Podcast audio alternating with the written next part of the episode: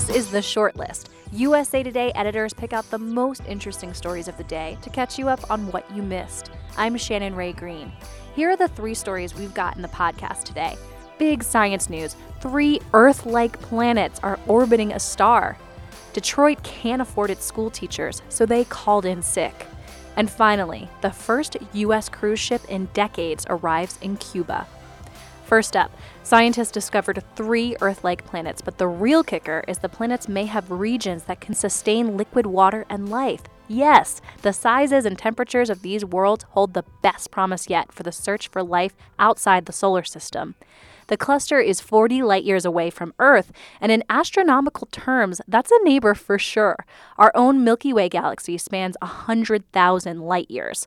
I talked with USA Today weather reporter Doyle Rice about the amazing find it would take literally hundreds of thousands of years with our oh with gosh. our current technology to, to get out to that to, to, to actually go to these planets. So no one is going even thinking about going to them right now. They're just thinking about getting a, a better view of them with with better telescopes. So uh, not even I, Yuri Milner or Stephen Hawking are thinking about sending micro tiny devices out to this well, planet. That, you know that's within the realm of possibility, but at this point, uh, nobody's uh, haven't heard anything definite about. Uh, about the actual travel to other planets, and, and the cost would be beyond anything we could imagine, really, at this point. And uh, also, it's it's just uh, you know we're we're doing okay right here, just looking at them from this distance. I think.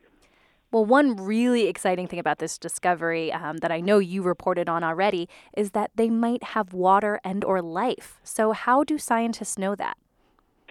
Yeah, we, we, we know how far away these planets are from their sun, and uh, gauging that the, the size of the planet, the size and temperature of the sun, and the distance between the sun, that sun, and these planets, we can get a pretty good idea that the temperatures uh, on these planets are within within what they call the Goldilocks zone, not not too hot and not too cold, so just right in that spot we're pretty have a pretty good guess that the temperatures are uh, possible where there could be water, and with water comes the chance of life.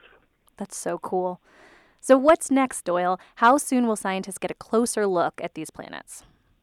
Yeah, as I said, it's just going to be better and better uh, telescopes on our end. Uh, um, we, we've got a couple. Uh, one of them is a, a new one is coming out uh, in the next year or so. And then there's another one in a couple years, the, the James Webb Space Telescope, which will be in orbit around the Earth, is going to be, uh, you know, hugely a huge improvement over what we have now. So we're going to get a better look at these planets and uh, any other planets that are within within sight of these scopes. So we, we get a better idea of what's going on out there.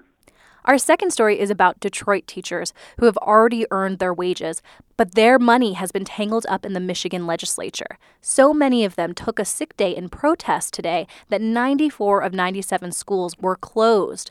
The union has planned an emergency meeting Tuesday night to discuss next steps. And last on the list, for the first time in a long time, a U.S. cruise ship docked in Havana this morning. That hasn't happened in nearly 40 years. It's just the latest step in things between the U.S. and Cuba getting back to normal. Listen to this report from the Associated Press about the voyage of Carnival's Adonia. For the first time in decades, a cruise ship is heading from the U.S. to Cuba.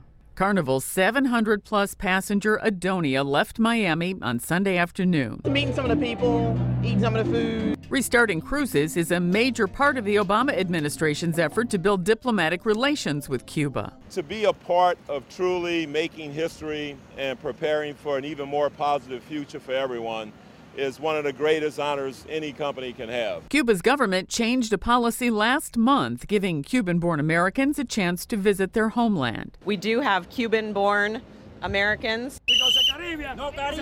Some Cuban Americans are still protesting. Tourists see the cruise as a unique opportunity. I think it's great bringing the countries together. It's a lot of controversy. Some of my friends thought I was foolish, but something I wanted to always do. The cruise ship is set to visit Havana and two other Cuban ports during its seven day outing. Sandy Kozel, The Associated Press. Well, that's it for the short list. Tomorrow morning, be sure to listen to USA Today's Five Things, giving you the top stories you need before you start your workday.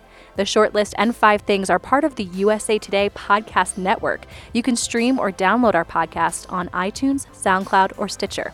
Tell us what you think. Tweet us with the hashtag The Shortlist. I'm Shannon Rae Green. Thank you for listening.